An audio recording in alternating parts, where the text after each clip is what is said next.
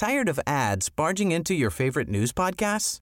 Good news. Ad-free listening is available on Amazon Music for all the music plus top podcasts included with your Prime membership.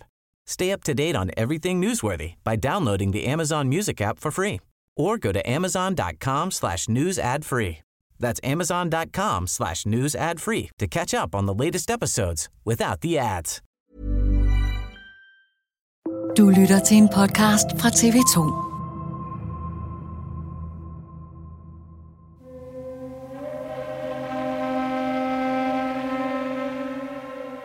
Hvad er det så helt konkret, de er bekymrede for?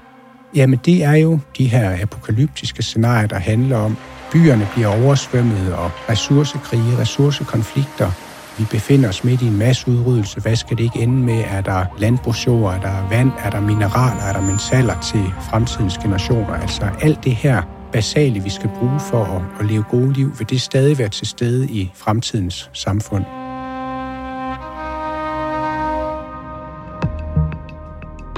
Næsten halvdelen af alle unge er så påvirket af tanker om klimaet, at det påvirker deres dagligdag.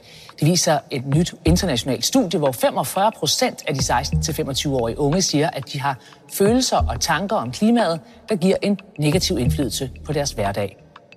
De nedslående nyheder om klimaets udvikling kommer for tiden i en lind strøm. FN udkom i dag med den sidste del af sin klimarapport, der er en gennemgribende status på klodens klimatilstand. Og der var desværre ikke opløftende nyt. Særligt de seneste måneder har udviklingen vist sig at gå værre end frygtet. Temperaturen på kloden slår i øjeblikket rekord efter rekord. Og det ser ikke ud til, at opvarmningen af planeten vender lige forløbig. Det er næsten så godt som sikkert, at de næste fem år på kloden bliver de fem varmeste år, der nogensinde er registreret. En gruppe i befolkningen, de unge, er særlig hårdt ramt af situationen. Antallet af unge med decideret frygt for fremtiden er steget voldsomt de senere år. Dato i dag handler om, hvad det er, ungdommen helt konkret gennemlever, og hvad vi som samfund kan gøre for at komme klimaangsten til livs. Mit navn er Joachim Claus Høj Bindslev.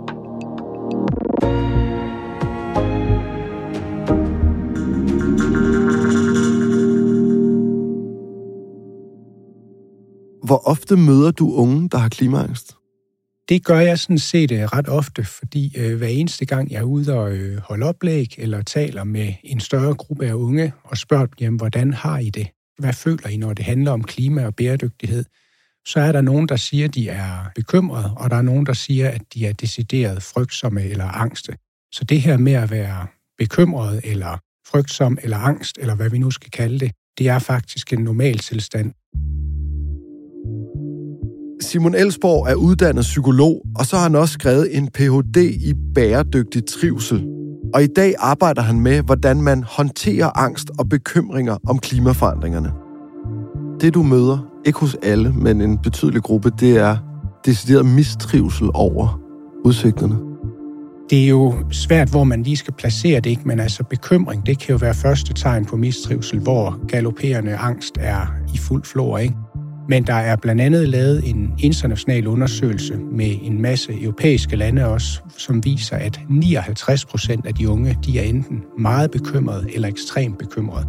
Så når vi har over halvdelen af ungdommen, der er ekstremt bekymret eller meget bekymret, så er det noget, der kan kobles sammen til mistrivsel. Det er ikke noget, man bare lige ryster af sig.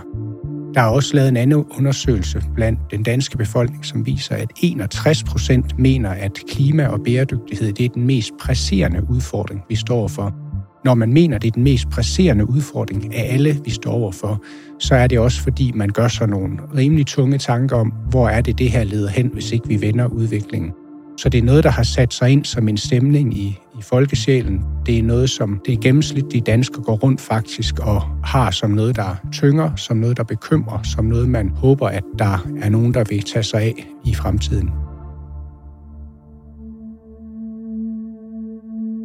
Udover at 6 ud af 10 unge føler sig meget eller ekstremt bekymrede over klimaet, så viser undersøgelser, at hver fjerde unge kvinde overvejer ikke at få børn på grund af klimaforandringerne. Kan klimaforandringerne få unge til at fravælge børn? Ja, så lyder svaret fra flere udenlandske forskere.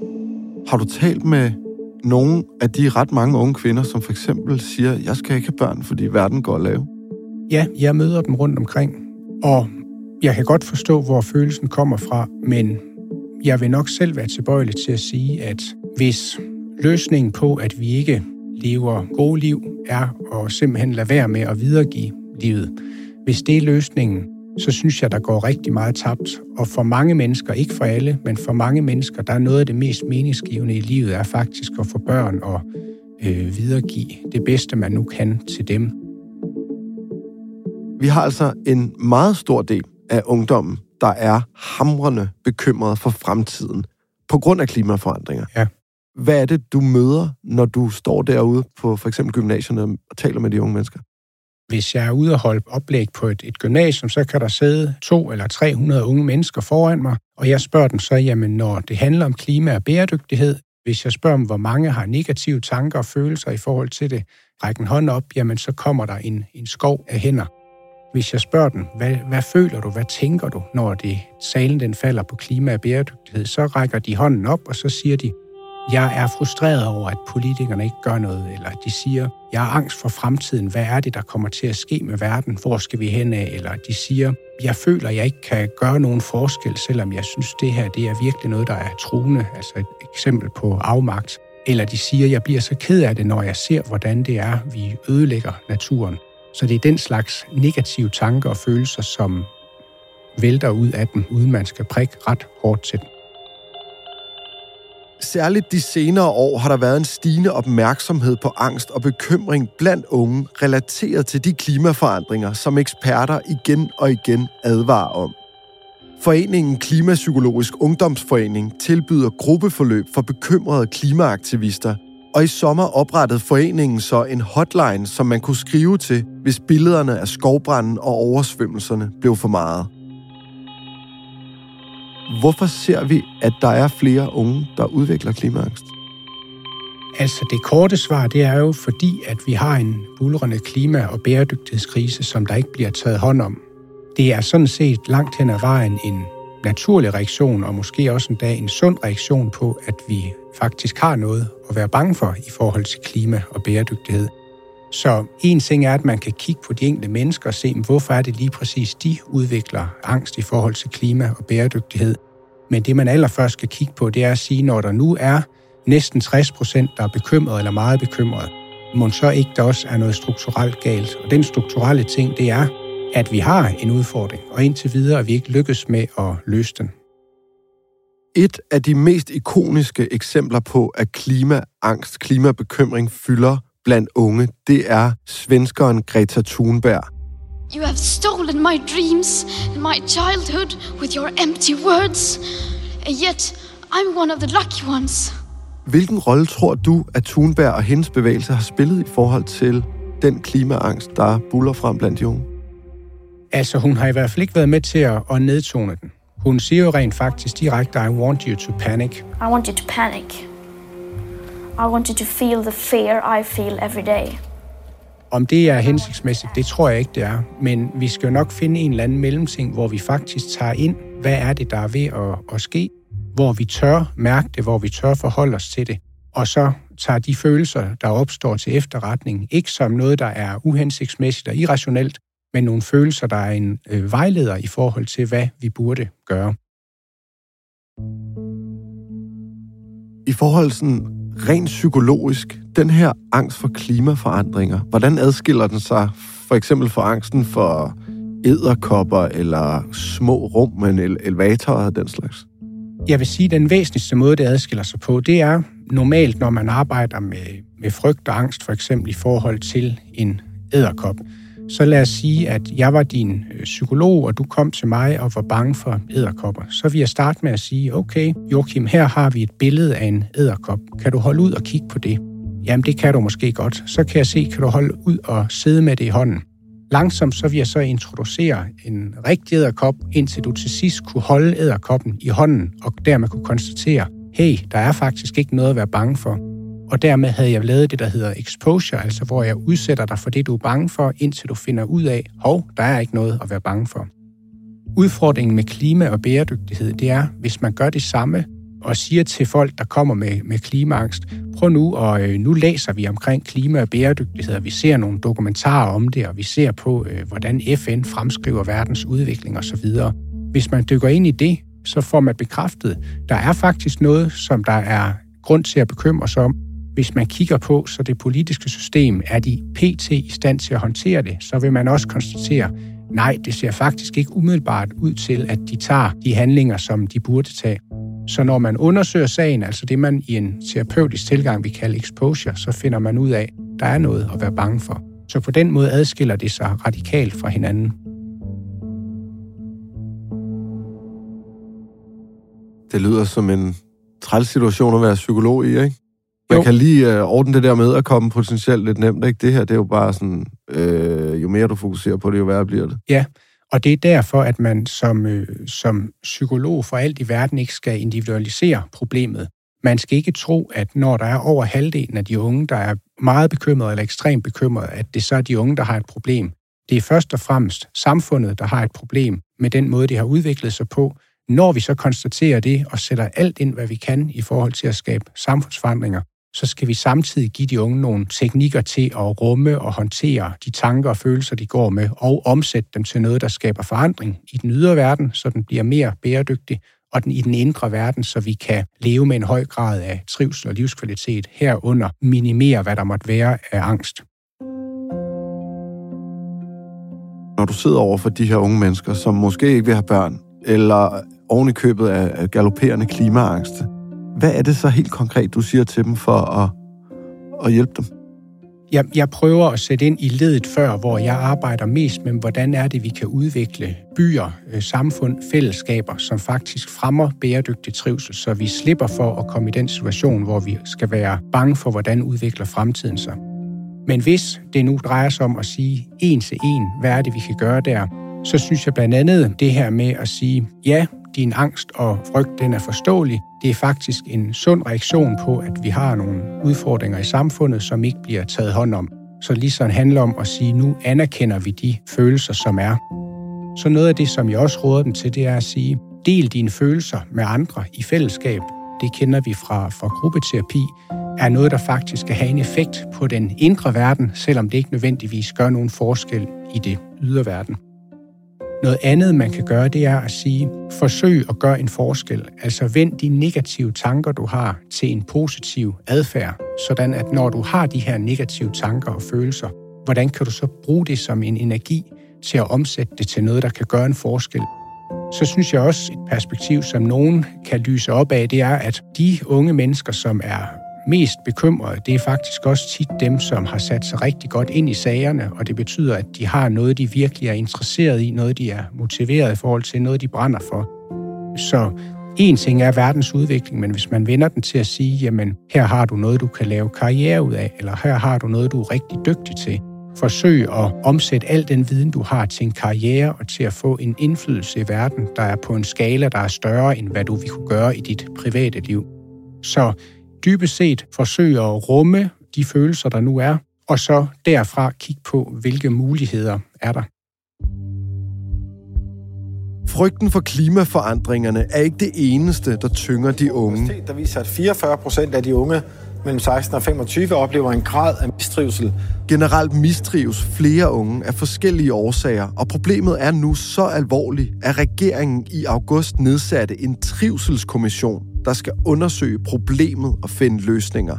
Uddannelsessystemet har skabt et forventningspres, der knækker flere og flere studerende. Vi taler meget om, at der er en mistrivselskrise i ungdommen. Ja. Hvor meget fylder den her klimaangst, klimabekymring i hele den her virkelig triste historie om en ungdom, der slider som nærmest aldrig før?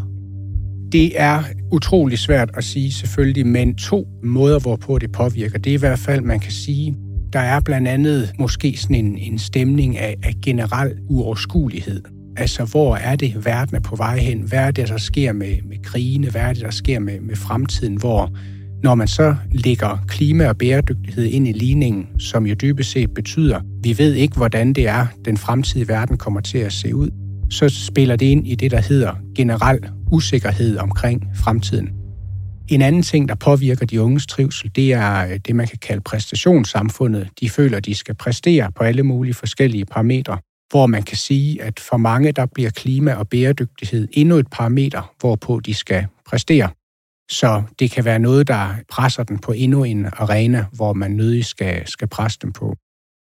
Jeg tænker også, at det her det er en generationsting. Ikke? Min far fortalte, at de var bange for at få en atombombe i hovedet. Da jeg voksede op, kan jeg huske, det var sådan noget ozonlaget, øh, det forsvinder, vi bliver alle sammen brændt af, syreregn, og så videre, og så videre, og så videre. Ja. Altså, er det ikke bare et vilkår, at øh, vi ligesom er ramt af nogle trusler, nogle farer, og så må vi ligesom håndtere det undervejs? Jo, på den ene side, der kan du sige, det er et vilkår.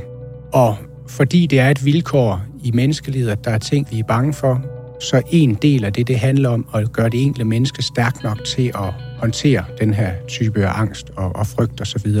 Men jeg vil så sige, selv hvis det er et vilkår, så betyder det ikke, at vi ikke skal forsøge at minimere angsten og frygten. En tredje ting, man kunne sige, det er, jeg synes faktisk også, det adskiller sig fra atomkrig, fordi atomkrig, der var det nemmere ligesom at, at bilde sig selv ind og sige til sig selv, sandsynligvis sker der ikke noget. Bomben, den falder nok ikke. Og hvis man kiggede på de voksne, så er det også nemmere at sige, okay, de voksne har faktisk i hvert fald iværksat en række tiltag, og hvis atombomben nu falder, så har vi nogle beskyttelsesrum, vi kan gå i, og der er nogle øvelser og nogle procedurer, vi skal igennem. Så det var nok nemmere at tænke, det der, det kommer ikke til at ske. Hvis vi ser på klima og bæredygtighed, så kan vi jo bare se en udvikling, der er gået i den forkerte retning i rigtig, rigtig mange år. Og vi kan også se, at vores politikere faktisk endnu ikke har taget de tiltag, der skal til, og som vil være tilstrækkelige. Så her der befinder vi os lidt i det, du måske kan kalde en langsom og må, måske også en, en sikker katastrofe, der udfolder sig for øjnene af, af børn og de unge, og hvor man ikke kan blive betrykket, hvis man kigger til de voksnes verden. Måske snarere tværtimod. Der er selvfølgelig elementer i det voksne samfund, hvis vi skal kalde det det, som, som gør en forskel og som begynder at tage det alvorligt. For eksempel, det kan være virksomheder, det kan være NGO'er, det kan være nogle meget få politikere. Men hvis vi kigger til den voksne verden, så bliver vi ikke betrykket. Vi kommer ikke til at tænke, ah, der er styr på det. Så jeg synes, det adskiller sig på den måde, at vi kan se det som en sat lidt på spidsen som, som en, en bombe, der falder langsomt, men sikkert, og indtil videre er der ikke nogen, der har besluttet sig for for alvor at stoppe den. I hvert fald ikke i det politiske spektrum. Men i dag, der er det øh, knap 6 ud af 10 unge mennesker, der har det ja. virkelig stramt over det her. Meget eller ekstremt bekymret. Ja. Hvor er vi om et par år? Er det 7 ud af 10, 8 ud af 10, eller er, går det den rigtige vej, så at sige, med færre, der har det helvedeste? Jeg tror, det bliver værre, før det bliver bedre men vi skal have skabt systemforandringer, og så skal vi have uddannet hjælpe de unge mennesker og også de voksne mennesker til at kunne håndtere nogle af de her negative følelser, der kommer af den situation, vi står i. Er du egentlig selv bekymret, Simon? Jeg er selv øh, bekymret. Det er derfor, jeg er inden for det felt her, fordi jeg ser det som øh, en af de største udfordringer, vi står overfor. Når du så lægger dig på hovedpuden om aftenen, og du er bekymret, det er derfor, du arbejder med det, du arbejder med. Ja. Hvad er det så for nogle greb, du har i ligesom psykologværktøjskassen og din anden bagage? Altså i stedet for at gå ind i nat med klimamarkedet? ja, altså øhm, jeg, jeg tror, det vigtigste greb, jeg har, det er, jeg forsøger netop at, at tage min egen medicin. Det, jeg arbejder med, det er, hvordan jeg i fællesskab med andre kan arbejde på at gøre verden til et bedre sted, og sådan som jeg forstår det, der er det et liv med et, en verden, der skaber høj livskvalitet hos mennesker, men inden for en bæredygtig ramme. Så jeg forsøger at gøre en forskel. Det er ikke det, der eliminerer alle bekymringerne, men for mig, der betyder det noget at kunne gøre en forskel, frem for ikke at kunne gøre en forskel. Simon Elsborg, tusind tak, fordi du kom. Tak for invitationen. Dagens program er tilrettelagt af Charlotte Knudsen. Ida Skjærk står for lyddesign. Astrid Louise Jensen er redaktør. Og mit navn er Joachim Claus Høj Bindslev.